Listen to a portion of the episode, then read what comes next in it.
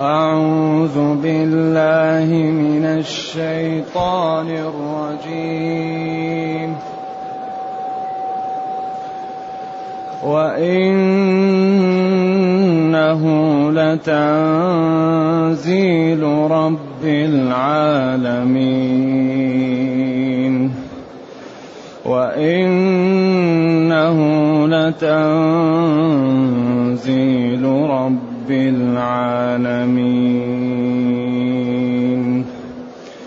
نزل به الروح الأمين. على قلبك لتكون من المنذرين.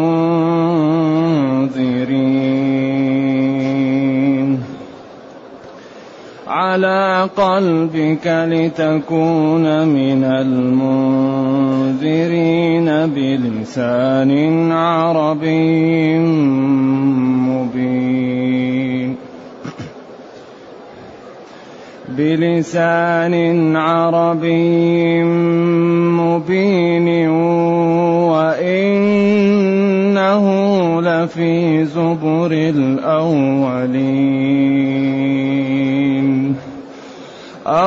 أولم يكن لهم آية أن يعلمه علماء بني إسرائيل.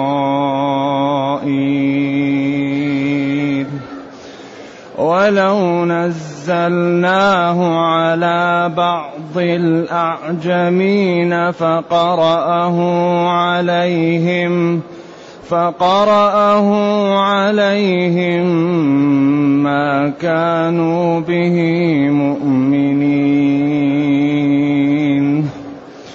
كذلك سلكناه في قلوب المجرمين.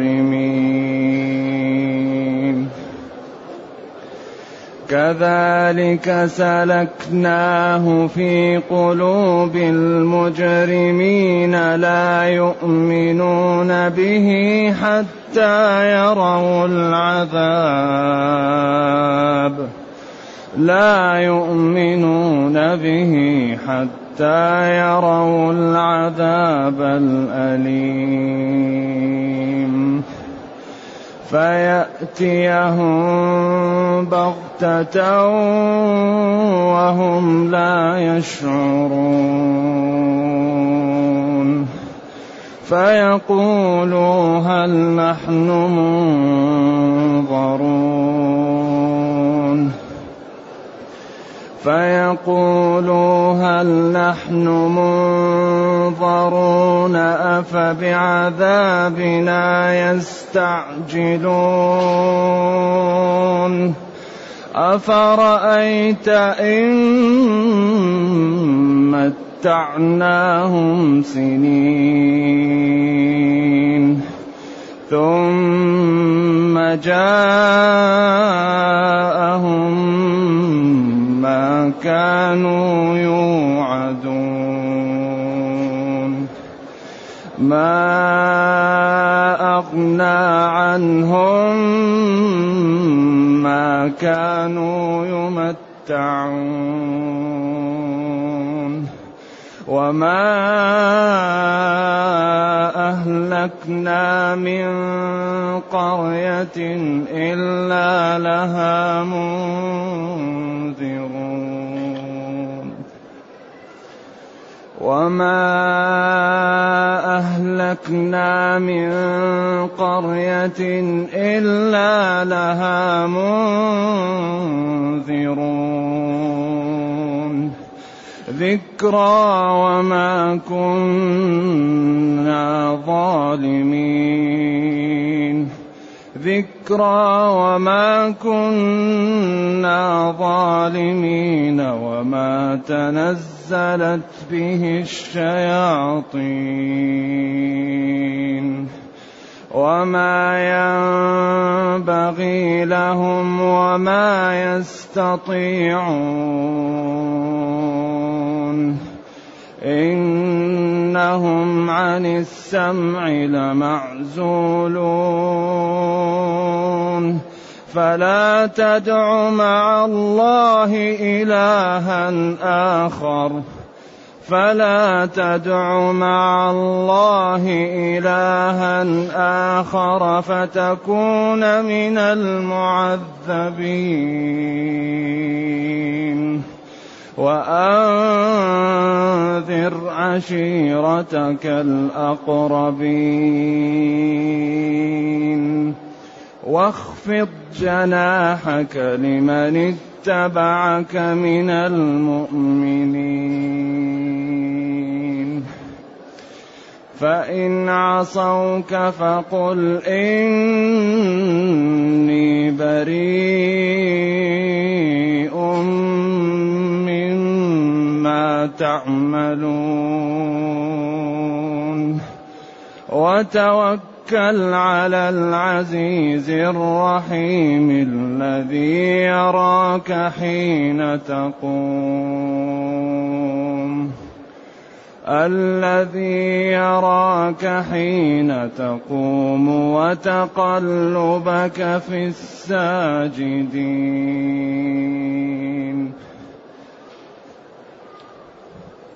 الحمد لله الذي أنزل إلينا أشمل كتاب وأرسل إلينا أفضل الرسل وجعلنا خير أمة خرجت للناس. فله الحمد وله الشكر على هذه النعم العظيمة والآلاء الجسيمة والصلاة والسلام على خير خلق الله وعلى آله وأصحابه ومن اهتدى بهداه. أما بعد فإن الله تعالى يقول وإنه لتنزيل رب العالمين. رجع الكلام إلى بداية السورة. بعد أن بين موقف الأمم مع رسلها وما نصر الله به الرسل على أممها وما حفظ الله به رسله وأتباعهم وأهلك المكذبين بهم عاد الكلام إلى القرآن ولذلك هذا معطوف على قوله في السورة أول السورة وما تنزلت به لا الايه اللي وما يأتيهم من ذكر من ربهم. وما يأتيهم من ذكر من ربهم أي وما يأتيهم من ذكر من الرحمن محدث. وما يأتيهم من ذكر من الرحمن. أي الذكر الرحمن إنه لتنزيل رب العالمين. هذا معطوف عليه وبيان له. إنه أي القرآن لتنزيل لا مؤكدة. أي تنزيل رب العالمين. نازل من الله تعالى صفة من صفاته بكلامه يخلق. وإنه أي القرآن. والله إنه لتنزيل رب العالمين. أي نزله الله تعالى على رسوله جبريل ونزله جبريل على النبي صلى الله عليه وسلم. وإنه لتنزيل رب العالمين. إنه أي القرآن. تنزيل رب العالمين أي نزله رب العالمين. نزل به جبريل وبعدين قال على قلبك. على قلبك أي لتحفظه وتفهمه وتتبره وتعمل به. لأن مكان حفظ هذا الوحي هو القلب. أيوة. لتكون من المنذرين. ولذلك لما أراد صلوات الله وسلامه عليه أن يتلقفه ويحفظه بسرعة قال له ربه لا تحرك به لسانك لتعجل به إن علينا جمعه وقرآنه فإذا قرأناه فاتبع قرآنه اتبع قراءته فاتبع أحكامه. فهو محفوظ بحفظ الله له يجعله في صدره. ولذلك قال نزله على قلبك. نزله جبريل على النبي صلى الله عليه وسلم ووضعه في قلبه. وفعل ذلك لتكون به بالقرآن من المنذرين أي المخوفين من عصاك ومن لم يتبعك بعقوبة الله. بعدين قال بلسان عربي مبين. لسان عربي واضح لا لبس فيه. ولذلك هذا الدين لا بد فيه من اللغة العربية. لا بد لمن يريد أن يفهم الشريعة أن يتعلم اللغة العربية. لأن الله تعالى قال بلسان عربي. والذي لا يعلم العربية فهمه للدلالات ناقص واستنباطه ناقص وترجيحه ناقص واستيعابه للأساليب ناقص. ولذلك هذا الضعف الذي هو مستشري الآن بين المسلمين في العالم الإسلامي وبالأخص العربي سببه الضعف في العلوم المساعدة وبالأخص اللغة العربية. لأنه لا سبيل لأن يكون الرجل عالما إلا بفهم اللغة العربية. ولذلك قال بلسان عربي. مبين واضح لا لبس فيه. لغة قريش ولغة ولكن في كل اللغات على القول الصحيح. كل لغات العرب موجودة فيه. ذكر ذلك السيوطي في كتابه المزهر وإنه أي القرآن لفي زبور كتب الأولين نعته ومعانيه وصفاته.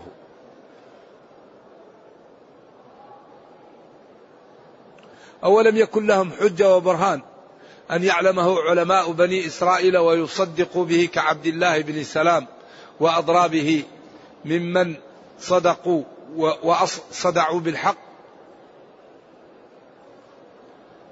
ثم قال جل وعلا ولو نزلناه هذا القرآن على بعض الأعجمين سواء كان عربي لا يبين أو أعجمي لا يفهم العربية أو دابة أعجمي لا تعرف تتكلم. لأن الأعجمي هنا هو الذي لا يبين سواء كان عربيا أو أعجميا أو كان دابة بهيمة لقرأه. فقرأه. ولو نزلناه على بعض الأعجمين فقرأه ذلك الأعجمي عليهم ما كانوا به يؤمنون. كما قال ولو نزلنا عليك كتابا في قرطاس فلمسوه بأيديهم لقال الذين كفروا إن هذا إلا سحر مبين.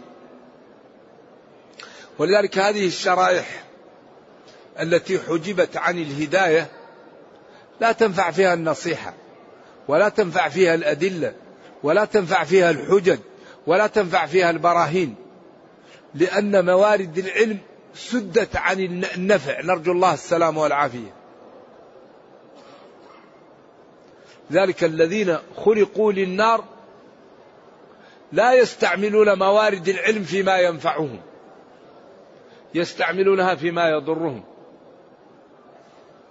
ولذلك قال أسمع بهم وأبصر يوم يأتوننا.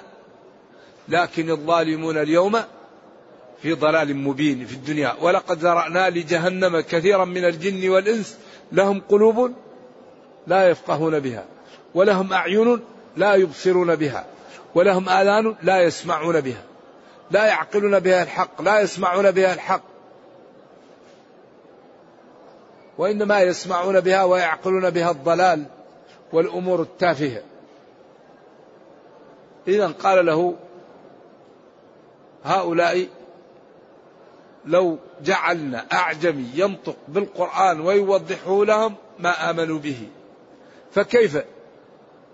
وأنت جئتهم وأنت عربي ويعرفونك. وجئتهم بأسلوبهم وقلت لهم الدليل على صدق هذا الكتاب. فإن كنتم مكذبين بي فأتوا بمثله. فإن عجزتم فقد أوعدتكم العقوبة فاتقوا العقوبة. دليل واضح وبرهان ساطع. ولكن من يضلل الله فلا هادي له. نرجو الله السلام والعافية.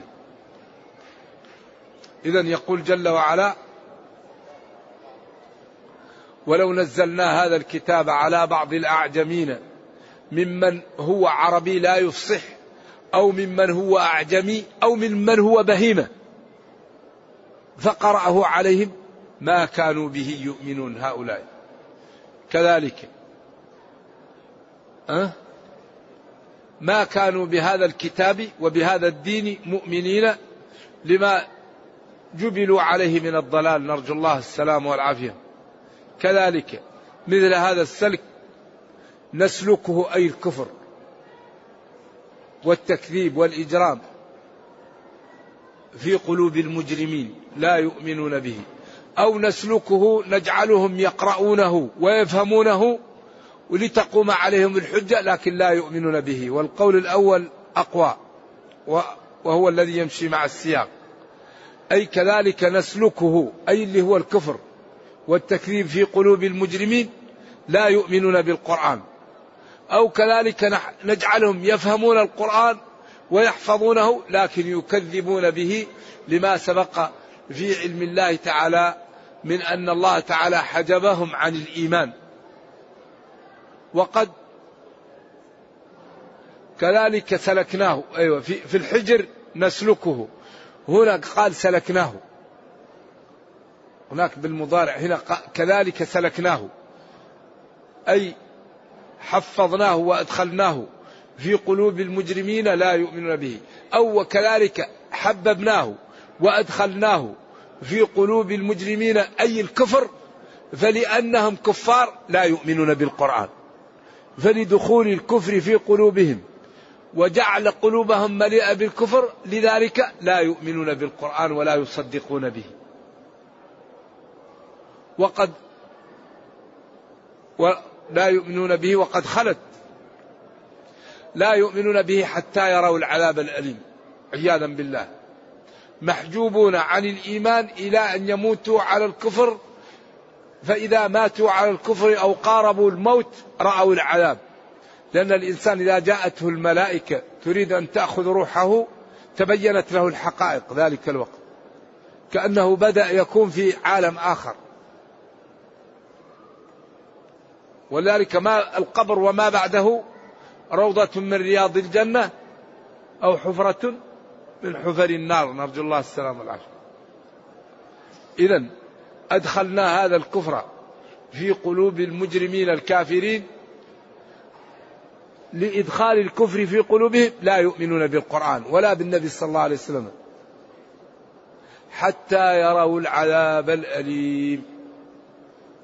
يستمر معهم ذلك إلى أن يشاهدوا العذاب الأليم. فيأتيهم العذاب الذي يكون بقتل الكفار أو بدخولهم في النار. من سلم من القتل والأسر والتعذيب مات حتف أنفه فدخل النار. ومن جاءه المسلمون وأوقعوا به يرى العذاب الأول والعذاب الثاني. فيأتيهم ذلك العذاب بغتة بمجيء الموت أو بمجيء الهزيمة والأسر عليهم. والحال أنهم لا يشعرون. فإذا شاهدوا الحقيقة وتبين لهم خطأ ما هم عليه يقولون هل نحن منظرون هل نحن مؤخرون؟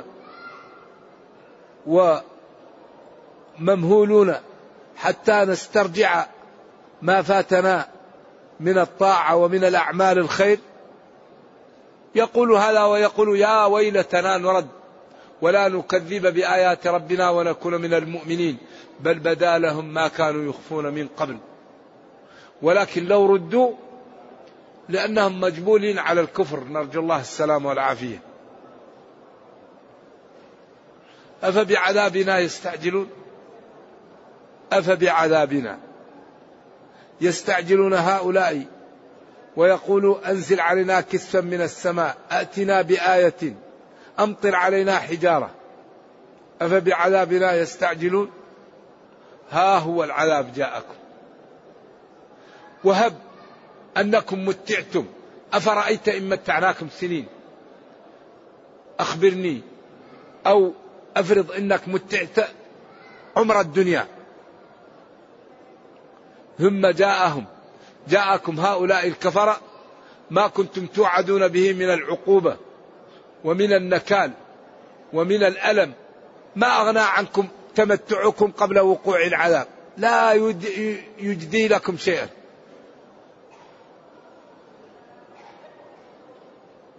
أخبرني إن متعتكم مدة عمر الدنيا.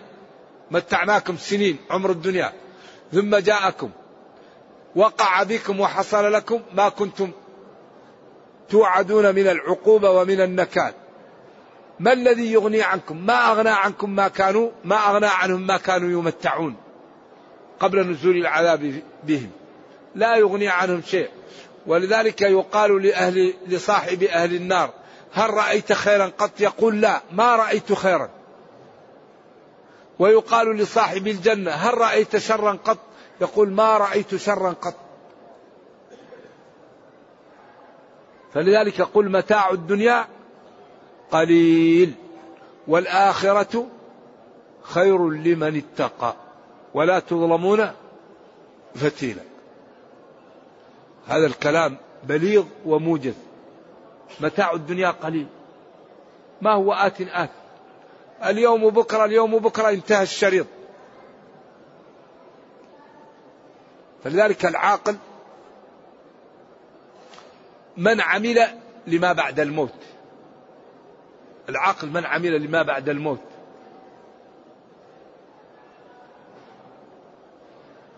واجتهد وجد ولم تكن حياته أمنيات. ما يت... الأمنيات إن الأماني والأحلام تضليل. اعملوا. الواحد يعمل. يباشر الطاعة. يتجنب المعصية. يخطط من الآن للنجاة. النجاة النجاة. الخط طويل. والذي لم يأخذ زاد في الدنيا لا زاد يوم القيامة. ما في زاد إلا من اليوم.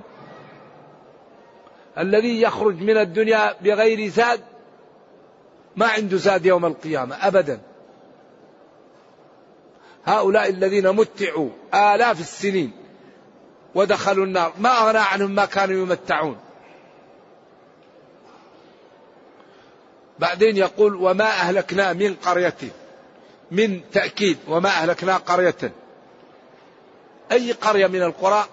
إلا ولها منذرون إلا لها منذرون. لا يعذب الرب أحدا إلا بعد قيام الحجة والعذر رحمة بخلقه وكرامة وعدلا مع من أوجدهم كل إنسان لا يدخل النار إلا بعد قيام الحجة عليه وما أهلكنا من قرية إلا لها منذرون إلا لها رسل ودعاة جاءوها وقالوا لها هذا حرام لا تفعلوا. هذا واجب افعلوا. ولذلك لا يعذب الرب أحدا إلا بعد قيام الحجه مهما كان. لو مات على الكفر لا يعذب حتى تقوم عليه الحجه وما كنا معذبين حتى نبعث رسولا. رسلا مبشرين ومنذرين لئلا يكون للناس على الله حجة بعد الرسل. وقال في حق أفواج أهل النار كلما ألقي فيها فوج سألهم خزنتها ألم يأتكم نذير؟ قالوا بلى قد جاءنا نذير فكذبنا جاءنا نذير فكذبنا. وقال المحققون إن الذين ماتوا على الكفر ولم تأتهم الرسل إنهم توقد لهم نار يوم القيامة ويؤمرون باقتحامها. فمن كان في علم الله أنه لو جاءته الرسل آمن بها دخل النار فأصبح من أهل الجنة. ومن كان في علم الله لو جاءته الرسل كذب بها امتنع من دخول النار فحقت عليه النار. وأنكر هذا الحافظ بن عبد البر ونصره الحافظ بن كثير والوالد في كتبه والله تعالى أعلم. إذا لا يعذب الرب أحدا إلا بعد قيام الحجة. كما قال وما أهلكنا من قرية إلا لها منذرون. ذكرى. إلا لها منذرون ذكرى.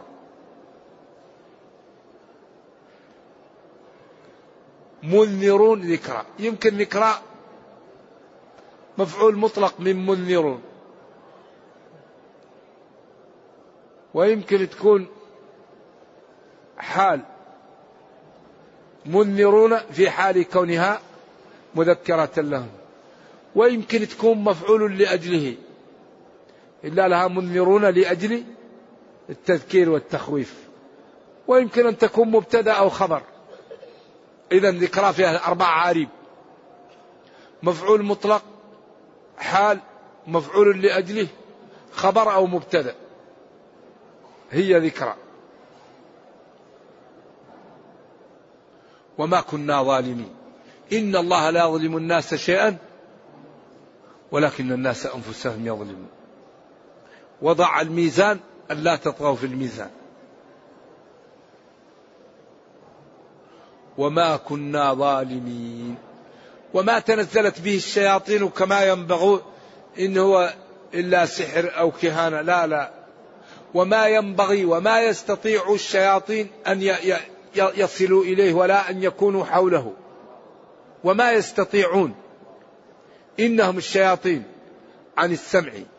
بعد مبعث النبي صلى الله عليه وسلم لمعزولون لمبعدون. إذا هذا كتاب أنزله الله على نبيه تبيانا لكل شيء فيه سعادة البشرية وفيه حل مشاكلها وفيه عزتها ورفعتها وفيه حكم ما بينها وفيه كل ما تحتاجه الأمة.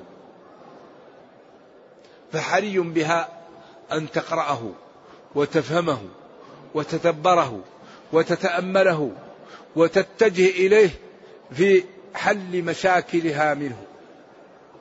هذا القرآن تبيان لكل شيء. إذا لما لا نحاول أن كل ما نحتاج إليه نأخذه من القرآن؟ تبيانا لكل شيء. هذا كلام الله. قال ممتنا على النبي في سورة النعم ونزلنا عليك الكتاب تبيانا لكل شيء. إذا كيف نعز أنفسنا بالقرآن؟ كيف نقوي إدارتنا بالقرآن؟ كيف نربي أنفسنا و من نعول على القرآن؟ كيف نكون حياتنا على القرآن؟ كيف نحكم فينا القرآن؟ كيف نتأدب بآداب القرآن؟ كيف نتخلق بأخلاق القرآن؟ كيف نعز أنفسنا بالقرآن؟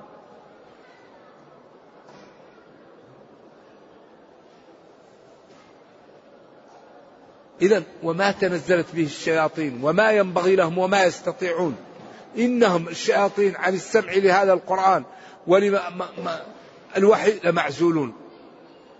هنا ثقل الجملة هذا الكلام القادم هو ثقل الجملة فلا تدعوا مع الله إلها آخر فتكون من المعذبين. هذا ثقل الجملة كله في السورة هذا الكلام. فلا تدعوا مع الله إلها آخر.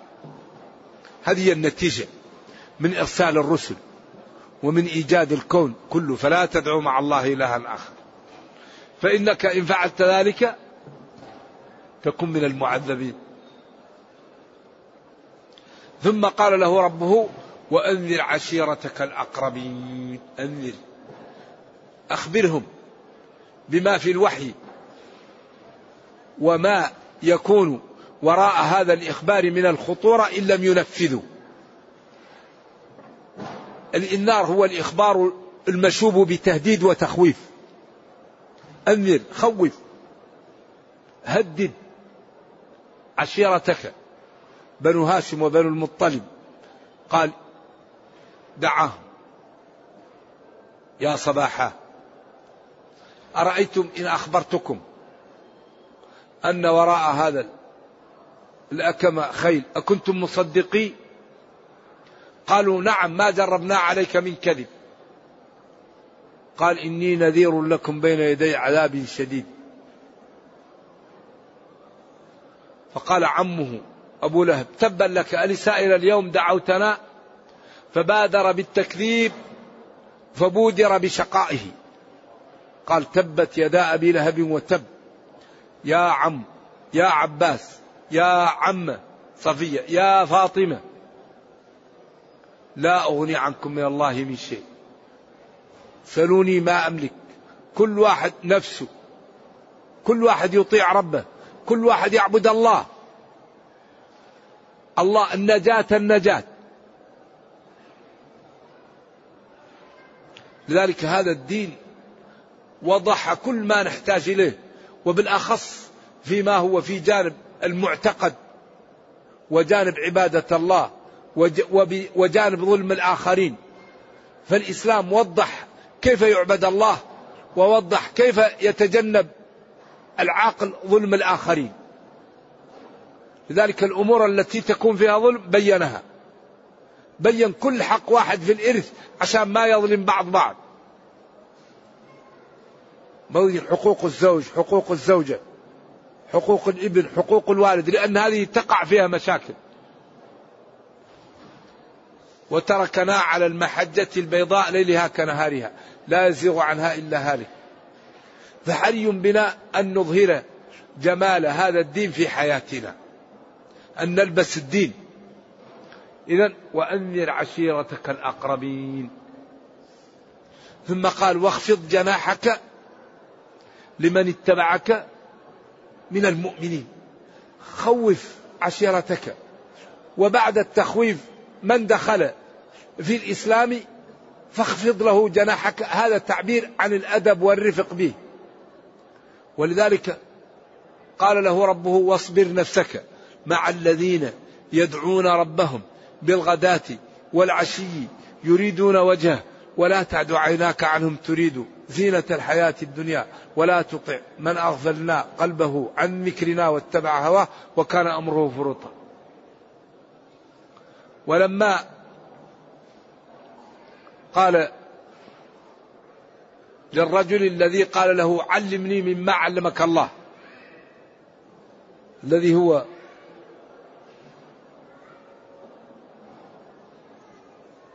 وكان عنده صناديد قريش يريد أن يدخلهم في الإسلام. وكان هذا مسلم ولا يخاف عليه والرجل أعمى لا يراه. فالتفت عنه صلوات الله وسلامه عليه حرصا على أم جماعته لكي لا يدخلوا النار ولكي يقوى الإسلام بهؤلاء الكبراء الصناديد. قال له ربه عبس وتولى أن جاءه الأعمى. عبد الله بن أم مكتوم. وما يدريك لعله يزكى أو يذكره فتنفعه الذكرى. أما من استغنى فأنت له تصدى. وما عليك أن لا يزكى. وأما من جاءك يسعى وهو يخشى فأنت عنه كلا. فيقال إنه كان إذا جاء ينشر له رداءه ويقول مرحبا بمن عاتبني فيه ربي. صلوات الله وسلامه عليه. إذا واخفض جناحك لمن اتبعك من المؤمنين. بعض الناس إذا رأى الفقراء يحتقرهم ويغضب. ما ينبغي المسلم أن يغضب من الفقراء. ينبغي أن يفرح. هذو إخوانك يريدون منك خير تعطيهم أو أو ترفق بهم. أكثر أهل الجنة من؟ فقراء الضعاف. لأن الفقير ما عنده حسابه قليل يدخل الجنة لكن أكثر ما يحبس عن الجنة أهل الجدة أهل, أهل الغنى. لأنهم يحاسبون يحاسبون. أما الذي يأتي ما عنده شيء يدخل على طول المسافر. إذا كان ما عنده متاع يمشي على طول يصل لكن إذا كان عنده متاع ما يقدر يسرع. ذلك الفقراء يدخلون قبل أهل الغنى بنص يوم 500 سنة. لكن المال الصالح ما في مثله. لكن من يكون صالح للمال الصالح؟ لا حسد إلا في اثنتين. رجل أعطاه الله مالا فسلطه على هلكته ورجل أعطاه الله العلم فهو يعمل به آناء الليل وأطراف النهار. لكن الذي عنده علم ما يعمل به هذا في خطر. والذي عنده مال لا ينفقه في خطر. أما الفقير الله راحه. طبعا الفقير إذا كان صابرا. أما إذا لم يكن صابر فهو عياذا بالله مثل الغني إيش؟ الذي يضع ماله في غير محله. لذلك قال واخفض جناحك لمن اتبعك من المؤمنين. لذلك يقال إن عبد الله بن المبارك رضي الله عنه وعن صالح المسلمين كان الفقراء في مجلسه كالملوك. رجل سلط الله عليه المال وأعطاه العلم والفضل وكان عنده ثروة كبيرة مهيئه لفقراء المسلمين وطلاب العلم. فلذلك كان إذا جاء الفقراء لمجلسه يصبحوا كالملوك لما يرون من الإكرام والحفاوة. نعم. وهو رجل كان من الصالحين ولذلك من الأمور التي ينبغي أن يعتني بها طلاب العلم سيره الصلحاء سيره الأنبياء والصحابة وكبار العلماء لأن هذه ترفع الهمم وتجعل الإنسان يتوق إلى المعالي. نعم. اذا واخفض جناحك لمن اتبعك من المؤمنين. فإن عصوك هؤلاء الذين لم يقبلوا فقل إني بريء مما تعملون. لكم عملكم ولي عملي. ثم قال وتوكل على العزيز الرحيم. مع ذلك قم بالأسباب وتوكل على العزيز الغالب. الرحيم الذي يرحم خلقه يرحم المؤمنين يرحم التائبين يرحم الضعاف يرحم المضطرين يرحم الداعين. ولذلك الرحيم خاصة بالمؤمنين في الدنيا والآخرة. أما الرحمن لجميع الكون وكان بالمؤمنين رحيما في الدنيا والأخرى. وتوكل على العزيز الغالب. الرحيم بالمؤمنين الرحيم بالتائبين الرحيم بالداعين الرحيم بالملتجئين له. الذي يراك حين تقوم للصلاة أو للقعود أو حركة وتقلبك في الساجدين. ولذلك هذا يشير إلى أن يعني الجماعة لازمة. إنه جل وعلا هو السميع لأقوالكم العليم بنياتكم فسيجازي كلا بعمله. وما دام سميع وعليم فهنيئا للمتقي ويا ويل العاصي وهذا صالح للترغيب والترهيب وهذا من إعجاز القرآن. نعم. نرجو الله جل وعلا أن يرينا الحق حقا ويرزقنا اتباعه وأن يرينا الباطل باطلا ويرزقنا اجتنابه. وأن لا يجعل الأمر ملتبسا علينا فنضل. اللهم ربنا آتنا في الدنيا حسنة وفي الآخرة حسنة وقنا عذاب النار. سبحان ربك رب العزة عما يصفون. وسلام على المرسلين. والحمد لله رب العالمين. والسلام عليكم ورحمة الله وبركاته.